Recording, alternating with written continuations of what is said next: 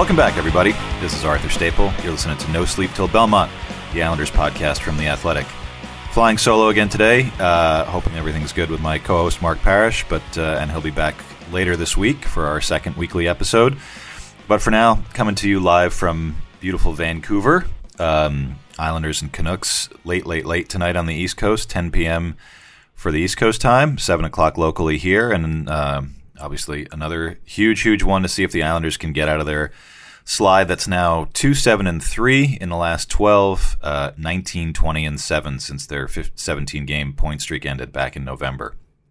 Um, for those of you who subscribe, maybe you saw the, the piece that I posted uh, yesterday afternoon about short term and long term fixes that the Islanders, uh, in my view, could use. My view, not Lou Lamoriello's view, not Barry Trotz's view, because they're they do what they do and I do what I do. So uh, it's just something for us to debate and, and think about. But, um, but you know, I think uh, the main one that I posted there and, and uh, is really about playing, giving a little bit more opportunity to their few young guys that, uh, that have gotten an opportunity.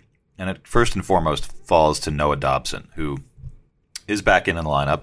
Um, he's going to stay in the lineup. Johnny Boychuk is out here on this trip. He skated yesterday uh, uh, out here in Vancouver with just a regular face shield. His eye looked a lot better. The swelling had gone way down from uh, the horrible incident that he had last week, where he had 90 stitches on his eyelid and the surrounding area. Um, but I still think he's a little bit of a ways away. And even with that, his return to health, and I understand uh, how Barry Trotz feels about his veteran guys, and especially guys like Boychuk, even though his minutes have been have been pretty limited uh, throughout the course of the season. Um, you know, I think we saw on Saturday with what Noah Dobson can bring that that Johnny Boychuk doesn't bring, and really none of the other right shot defensemen bring. Um, on the tying goal late in the third period against Carolina, where he made a little bit of a foray into the zone and had uh, Carolina forward Warren Foegele on him, backed off towards the towards the blue line, saw another opportunity, and did an incredibly quick stop and start that caught Foegele a little wrong footed, snuck through a check, wrapped the puck around. Bailey was right there. Um, I think you saw a lot of confused Carolina players in the D zone, which is what you want when your defensemen jump up in the play, and and that's you know Noah Dobson using his feet uh, and his and his hockey sense, both of which are pretty uh, high end, to make a play in a key moment. Um, and it was good that he was out there. That that Barry Trotz trusted him enough uh, down a goal to say we need a little bit of something that he can bring. Um, now I sort of feel like let's see it when they're up a goal or two, or maybe tied, um, because this guy at 20 has really you know he's seen and done a lot in his first year. It's been it's been pretty limited. He's still averaging you know 12 or 13 minutes a game, which is not a lot for a defenseman. Um, and I think the the the heaviness that of the minutes that we've talked about a lot and written about a lot has fallen on guys like Nick Leddy, guys like Ryan Pulock, um, and the wear and tear is starting to show over these 12 games. I think it's uh, I think it's nine goals that have been scored from the net front, either on deflections or screens or rebounds that drop down in front of the net. Um, I think that's uh, you know that that battle level stuff that coaches like to talk about, and I know uh, lots of Islander fans start to shudder a little bit when they hear that phrase "battle level" because Jack Capuano used it so much, but Barry Trotz uses it a lot too, and it's it's a it's a coaching phrase that just means it's something different than effort. It's more in, in key moments. Can you can you win a 50-50 puck? Can you win a, a strength battle in front of the net? Can you get good position on a forward who wants to park himself in front of your goalie to tie up his stick or keep him from being in a position to deflect a puck. And the Islanders have just slipped a bit uh, in this last month. And I understand that Noah Dobson, that's not going to be his forte. He's still a pretty skinny young man. But, uh, but I think the time to take the blinders off has come just because what's what they've been trying to do with, with playing mostly the other five defensemen, um, whether Boychuk's been in or not, uh, it, it's starting to it's starting to to fray a bit. It's it's frayed already. Um, so you know, I, it's just sort of a, a, common sense thing to me that in the short term, this is a guy with fresh legs who can maybe skate himself out of trouble. Um, maybe he's not going to be the most physical guy in your D zone, but maybe you're not going to play in the D zone very much. And really, with him in the lineup in the second and third periods against Carolina, those are the best two periods in terms of D zone play that the Islanders have had probably since this this two seven and three skid started. So um, maybe there's there's a chance there to open things up a little bit more and, and get Dobson more involved. The more um, uh, not controversial because uh, I don't think it's going to happen, but uh, the more interesting aspect of playing the kids, I think, falls to a guy like Oliver Wahlstrom, who, if he plays one more game in the NHL, will activate his entry level deal. It can't slide to next year, and I understand those are important considerations, especially considering where the Islanders are with the salary cap. But I think, in light of the trades that Lou Lamoriello made giving up a second round pick in 2021 for Andy Greene, giving up first and second round picks this coming June, most likely for JG Pageau. Um, and if they don't win the lottery, should they miss the playoffs and they don't win the lottery to get in the top three, that first round pick is gone.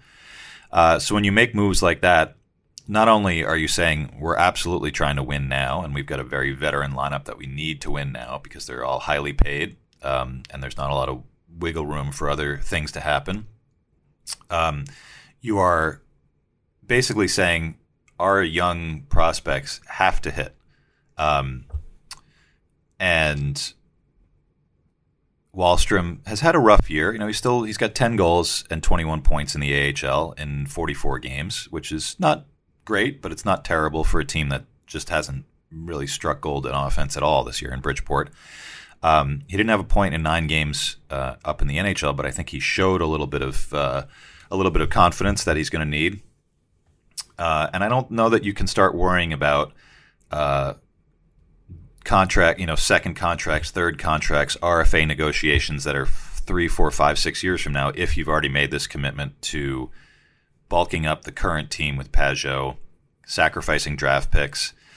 So I'd be curious to see what Wahlstrom could do. You know, I think Kiefer Bellows is probably uh, also a, a, logical choice. Um, to my mind, Wahlstrom is a, is a more important prospect than Bellows is. Um, and he's maybe the guy that that could make a bigger difference than Bellows. Uh, and I'd be curious to see what he could do on a third line with a center like Pageau, who who can be a playmaker, who isn't just a get it in, get it out type of guy. Um, so you know, it, it, those are hard things to decide to do in the last 15 games of a season, especially one where you're fighting for for your playoff lives.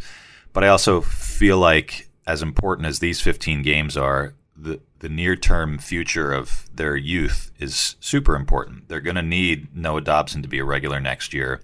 They're going to need Oliver Wahlstrom to be much closer to being a regular next year because they have all these commitments elsewhere. They know that uh, if they miss the playoffs, they're going to need to do some serious juggling, whether it's buying guys out, trading contracts just for the sake of trading them without expecting much back. Um, there's going to be a lot of shuffling that's going to go on, even if they make it and get waxed by the Bruins or by the Flyers or by the Caps. Um, this is maybe not the team that Lou Lamoriello and Barry Trotz thought it was because it's it's been very mediocre for the larger percentage of the season than they were very good in those first two months. So, um, in the short term, my view: give the kids, the few kids that you have, a, a little bit more of an opportunity to work in, to be in key situations, to play important games, and maybe give uh, a tired looking lineup a bit of a jolt. Um, you know, judging by practice yesterday, uh, we're taping this before the morning skate, uh, which I think will be optional anyway. So um, I don't think we'll get a preview of tonight, but it looks like Michael Dal Colle comes out, and you know, I think a lot of a lot of the the Islanders Twitter denizens will be happy about that because he hasn't produced a lot lately. But he still falls on the fringe of that category of do you want a, a 23, 24 year old guy who you drafted to be playing in key moments and playing a role that maybe he's going to play for a few years going forward, or do you want 34 year old Andrew Ladd in there, who's a guy that you've been trying to get rid of, whose contract is very onerous, who you'd love to buy out, et cetera, et cetera? Um, you know, they are playing for right now. They are playing to get in the playoffs. It's important. But uh, they are playing for their near term future because they have still have some holes and that, that are going to need filling by guys on cheap entry level deals. And uh, you, you, would think that you would want certainly the Noah Dobson, maybe Oliver Wahlstrom, maybe Kiefer Bellows, probably Michael Dal Colle in a third or fourth line role. I know he doesn't produce very much, but I think Barry Trotz is learning to trust him as a as a checking, for checking type forward. Um, and maybe he's your fourth line left wing uh, on the with Casey Cizikas, uh, you know, next season, depending on what happens with Matt Martin. So, um, in the short term, there are some things. You know, I, I also mentioned in my piece uh, about the power play. They did make a switch back. They had had Ryan Pulock with Matthew Barzal's unit and switched Devon Toews to the other unit. Uh, that switched back in practice yesterday, and I think that's a smart one just because Pulock looks gassed in those extra minutes. You know, I think the the shorthanded goal that the Senators got uh, in Ottawa that kind of started to turn that game. Pulock had a puck go through his legs. He was kind of wrong footed a little bit. All four forwards were sort of facing the other way. They couldn't get back. Um, you know, I think you need a guy with the wheels that Toews has if you're only going to have the one defenseman back there. I know Pulock has the big shot, and maybe you try to set him up for it a little bit more in a in a three forward two D rotation. I might go with Leddy with him or Dobson with him on that on that other unit, uh, which is not happening. But uh, but I'm curious to see uh, how they sort it all out. And I think Toews really belongs with that Barzal group because of the way he can move and, and kind of thread passes through. So, um, not that they listened to me, but I imagine that change was in the offing anyway. I'd also suggested maybe moving Anders Lee away from the net a little bit just to give him a little bit more space and draw some attention away from the net and maybe slot Brock Nelson in there. Um, that's not going to happen. I know Anders Lee's, uh, you know, he, he lives in that office in front of the net, but he's got two power play goals this season averaging about two minutes and 15 seconds of power play time a game. I know they don't get a ton of power plays, but when you don't get many, and you're a guy like Anders Lee who's made his living there and is already top 10 in the franchise history with 50 power play goals uh, in his career, you got to be able to produce more than two. And his second one did come in Ottawa the other day. So um, it's been a disappointing season for him, I imagine, on a lot of levels, and especially with that power play not operating at, at uh, decent capacity. So, you know, maybe there's a switch to be made there. Maybe it's not the one to be made with 15 games to go, but I'm curious to see uh, if it continues to stumble down the stretch and into the offseason, whether they come up with some some new uh, some new wrinkles to to make Anders Lee a more potent power play performer. Um, so tonight's game is is huge. Vancouver's on a similar kind of slide, a team that looked like they were in a in a solid playoff position and has uh, lost a few lately. There's there's their injury situation is a little bit more stark. Jacob Markstrom, who's probably was going to win the Vezina if he'd stayed healthy and maybe still will be a finalist, uh, has been out several weeks with a lower body injury. Their goalies are very inexperienced. Um, you know, the Islanders uh, had a very inexperienced goalie in net against Carolina and didn't generate a ton. Carolina is very good at keeping pucks away from their own net. Vancouver likes to play run and gun. I think we're going to see an important game for the Islanders, not just to start this four game road trip where they need to get some points, but also can they be stingy and defensive minded against a team with a lot of offensive weapons that likes to open it up you know, Columbus was just here on Sunday and won a 2 1 game where Columbus just smothered the, the, Canucks and didn't let them have anything, just whacked pucks out of the zone, saves and covers. Um, so, really, that's the strategy the Islanders are going to need to kind of get themselves going, and we'll see if they can resist the temptation to try to make some pretty plays uh, going into the offensive zone. Uh, which have been pretty costly. There were a couple of those plays in Ottawa that, that really cost them. I don't think they can afford to open it up with considering how frustrating their offense has been, how unlucky they've been hitting a lot of posts, missing nets. Um, so we'll see if they can uh, if they can play the proverbial good road first period, be simple and uh, and consistent, and then sort of, you know, I think two one, one nothing, three two. If the game is in that range, that's probably where the Islanders want it. If you were to guess on average how many days people in the U.S. have to wait to see a doctor, what would you say? A week, maybe? Actually, on average, people have to wait around 29 days to see a doctor in major U.S. cities. Basically, a month.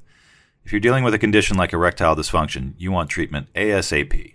That's why our friends at Roman have spent years building a digital platform that can connect you with a doctor licensed in your state, all from the comfort of your home. Roman makes it convenient to get the treatment you need on your schedule. Just grab your phone or computer, complete a free online visit, and you'll hear back from a U.S. licensed physician within 24 hours. And if the doctor decides that treatment is right for you, Roman's Pharmacy can ship your medication to you with free two day shipping. You also get free unlimited follow ups with your doctor anytime you have questions or want to adjust your treatment plan. With Roman, there are no commitments and you can cancel anytime. So if you're struggling with ED, go to getroman.com slash Belmont for a free online visit and free two day shipping. That's getroman.com slash Belmont for a free online visit and free two day shipping. We talked about what the Islanders could change short term to give them a bit of a, a boost. Uh, long term is a much more difficult conversation. Um, you know, I, I, think I mentioned you, you go on the CapFriendly side and you see what the Islanders' commitments are for next season now that they have Pageau signed. Um, they're at 70 million and change already in salary cap commitments for next year. If you are a subscriber again and you read our my Toronto colleague James Mirtle's piece uh, from last week, sort uh, kind of debunking the the league's very rosy projections for next year at 84 to 88 million dollar salary cap, and we'll talk about the issues uh, surrounding the coronavirus outbreak uh, after this segment and uh, and how they affect the short term. But in the long term, those are going to affect revenues, which will affect the salary cap, um, and that's kind of a wrinkle that certainly wasn't expected. So you can't bank on the cap going up by a significant amount. Is is what we're saying. And so the Islanders have these commitments already. That's without a Matthew Barzal contract, without a Ryan Pulock contract, without a Devon Toews contract. I think even if you go in conservative estimates on all three of those guys, that's pretty much all the cap space that you're looking at. If it if the cap say goes up to 83 million 13 million if you can get those three guys for 13 million congratulations. You take it and run. Um, that leaves out a second goalie because they need one. Thomas greiss is an unrestricted free agent. Ilya sorokin is probably coming in on a, on a one year entry level deal with lots of bonuses.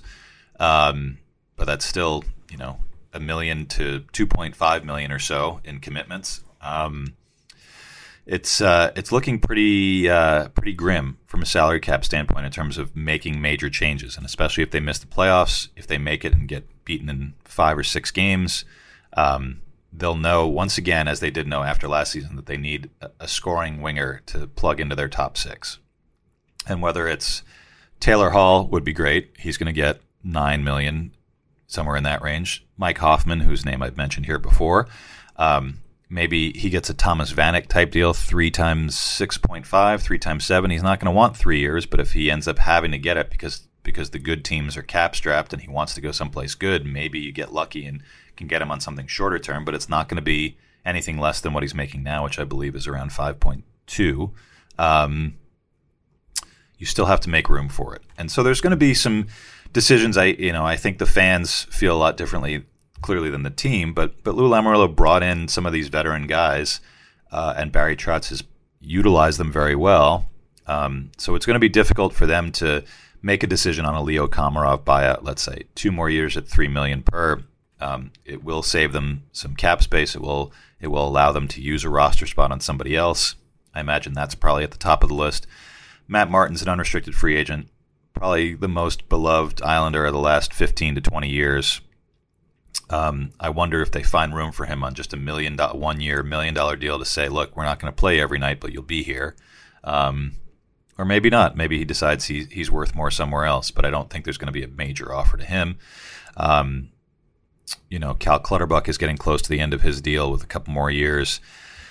So you wonder, is he maybe a buyout candidate? Um, and then you look on defense, Johnny Boychuk, two years left, $6 million cap hit, although the cash is very low, which might be appealing to some teams that need to get to the floor if there are going to be too many of those. Nick Leddy, two more years at a $5.5 million cap hit. I, I, his name comes up a lot. It's certainly nothing personal to Nick.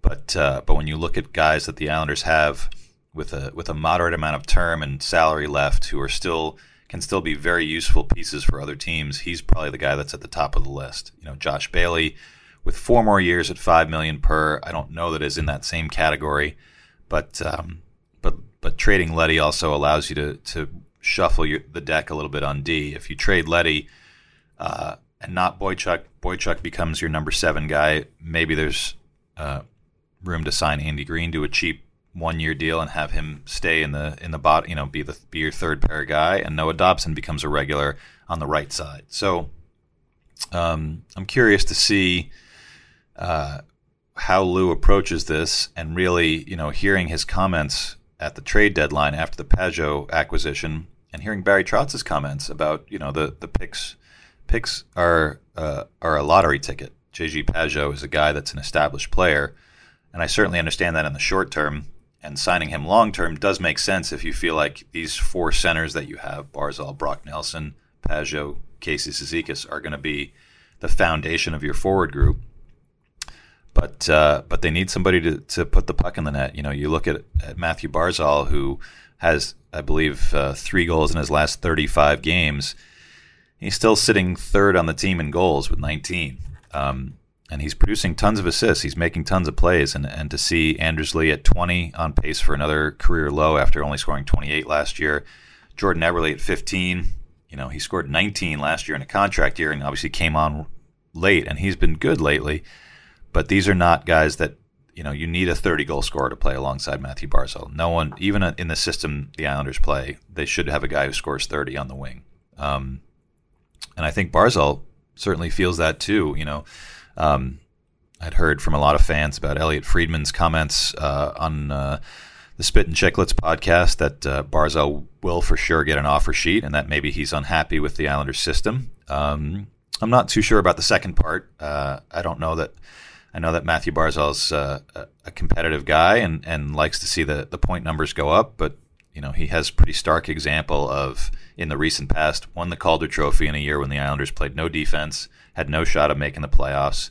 Um, if he wants to go back there in terms of an offer sheet, you know, feel free. I don't know that there's many teams uh, that are ready to compete. You know, maybe the Canadiens uh, in terms of teams that are have the cap space and uh, and the the draft pick compensation to try to make a big offer sheet, and they were the ones that did make an offer to Sebastian Aho, although it was uh, it was very conservative, and the Canes matched it right away. I imagine that whatever offer sheet Barzal gets, the Islanders will match because he is their one star player up front. Um, my sense tells me now that uh, you know instead of talking, you know, I'm sure the Islanders would love to get him to a sign to a seven or eight year deal. I imagine that uh, Barzal and his camp will push more for four or five years, to, the sort of deal to walk you right up to unrestricted free agency. And I don't know that the Islanders will have a choice if the, if they can wrangle the numbers below 10 million. If it's four years and say nine or nine and a half, um, I think if I'm Lou Lamoriello at this point with all the other commitments I have, I'd take it because you just sort of kick that decision a few years down the road, and in four years, there's another team in the league. Um, you know, some of your other contracts, Eberle, Bailey, are closer to being up, so you have a little bit more flexibility. Presumably, the cap will be up more. There'll be a new TV contract. So, you know, I think uh, I don't think it's going to be a two-year, six or seven million dollar bridge deal like Patrik Laine took, or I don't think it's going to be something super long term, six or seven years. I think I think we're looking more in the Mitch Marner range in terms of term. I don't know that he'll get quite as much as Mitch Marner, um, but uh, but we'll see. It's, I don't think it's going to be a, a, very a very easy process either. So um, the real mandate, I think, for Lou Lamoriello is is to find a guy that can that can ride shotgun with Matthew Barzal, and there's going to be a lot of a lot of juggling of other contracts, Leddy, Ladd, um, you know, uh, do the Islanders revisit the Zach Parise deal in the offseason? Does that make sense in an offseason when you can go out and um, trade or spend for someone, you know, a little bit younger than Zach Parise, who's going to be 36 when next season starts with four years left on his on his contract? Um, it's going to be a busy summer for Lou Lamoriello, that's for sure, and I'm curious to see – how he handles it all, how he handles letting go of some guys that have uh, you know that have been loyal and important to this team in the last couple years. Um, how he handles maybe sh- trading guys that don't necessarily that you wouldn't normally want to get rid of, but you have to for cap reasons. Um, the Islanders are going to be in a, in a different sort of situation than they've been in in a long time with all the commitments for next year. So um, uh, it's going to be a difficult offseason for the Islanders and a much more difficult one if they miss out these last 15 games. All week, we're going to be hearing win and you're in, which means it's conference tournament time. Who's going to be representing the Big East in March Mania? We'll know by Sunday. But what I know right now is DraftKings Sportsbook, America's top rated sportsbook app, can get you in on all the college hoops action. As the madness begins, DraftKings Sportsbook has great promos and odds boosts happening all week. DraftKings Sportsbook is a safe and secure betting app. You can deposit and withdraw your funds at your convenience. It's no wonder DraftKings Sportsbook is America's top rated sportsbook app. Download the top rated DraftKings Sportsbook app now and use code QUICK.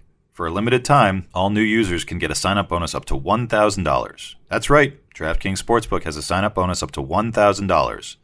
Don't forget, enter code QUICK and get your sign up bonus up to $1,000 only at DraftKings Sportsbook. Must be 21 or older, New Jersey only. Bonus comprised of a first deposit bonus and a first bet match, each up to $500. Deposit bonus requires 25 times playthrough. Restrictions apply.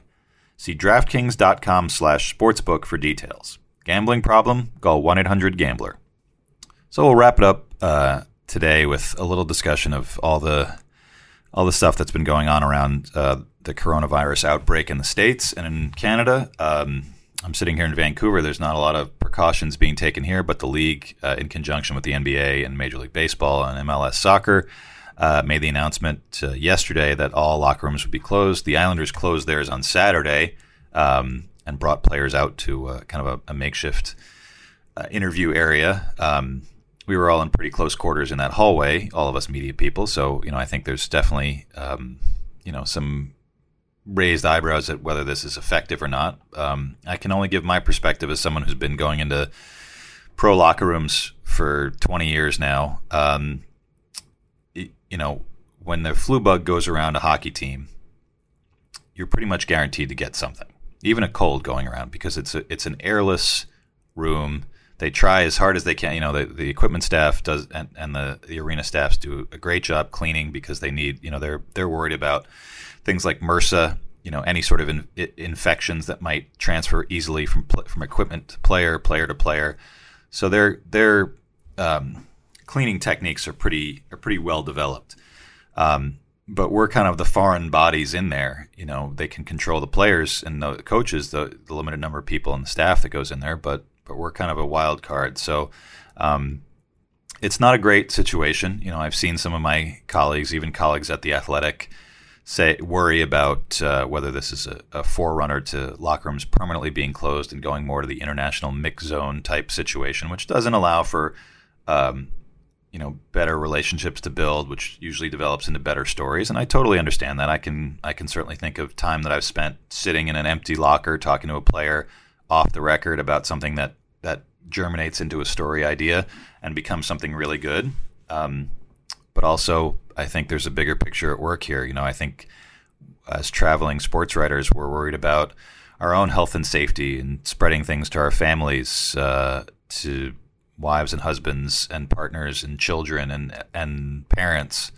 Um, so it's uh, you know I, I, have a hard time immediately pointing the finger and shouting conspiracy at uh, at the, at any league that is trying to take steps basically in the dark because we're all sort of in the dark right here and um, you know, I think I think you can still get your work done in a in an outside environment. It is tough. Uh, you know, I, I, feel fortunate. I've covered a lot of other sports. Hockey is definitely the one with the with the smallest media crew, and certainly covering the Islanders, you reduce that by a little bit more. There were times when I worked at Newsday where I was the only media person in a locker room in the days before team digital media. Um, so you get used to that uh, that freedom to to roam around and talk to whoever you want, and always have uh, private conversations.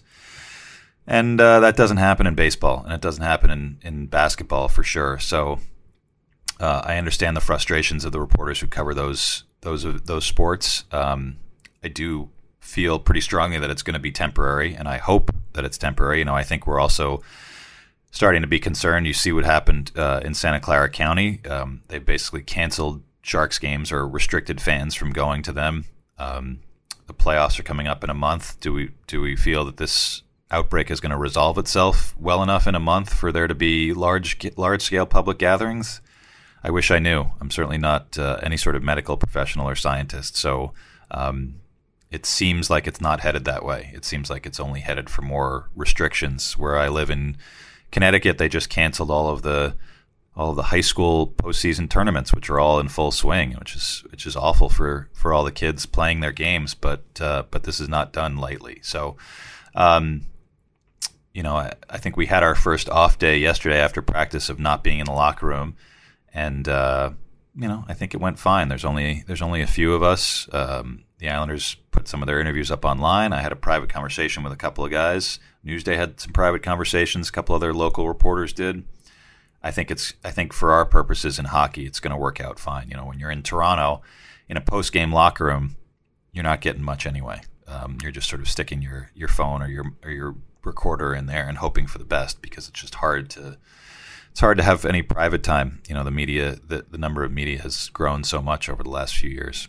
So um, that's not much of a definitive answer. I'm not angry about it. I'm more concerned about uh, people's well being, my own, my family's, teams. Uh, if a player on a team gets it, I wonder what will happen. If we have to go to the playoffs and play games in front of empty arenas, I wonder what the point of that would be since playoffs are such an emotional time and to have them basically be played under conditions you would play a midnight shinny game doesn't seem worth it. So I think there's a lot of options on the table behind the scenes for, for the NHL and for the other leagues.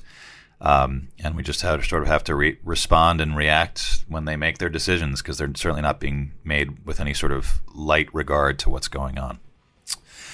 Anyway, uh, uh, ending on a bit of a down note, but we'll see what happens with the Islanders on this trip. I'll be here uh, for the game tonight in Vancouver.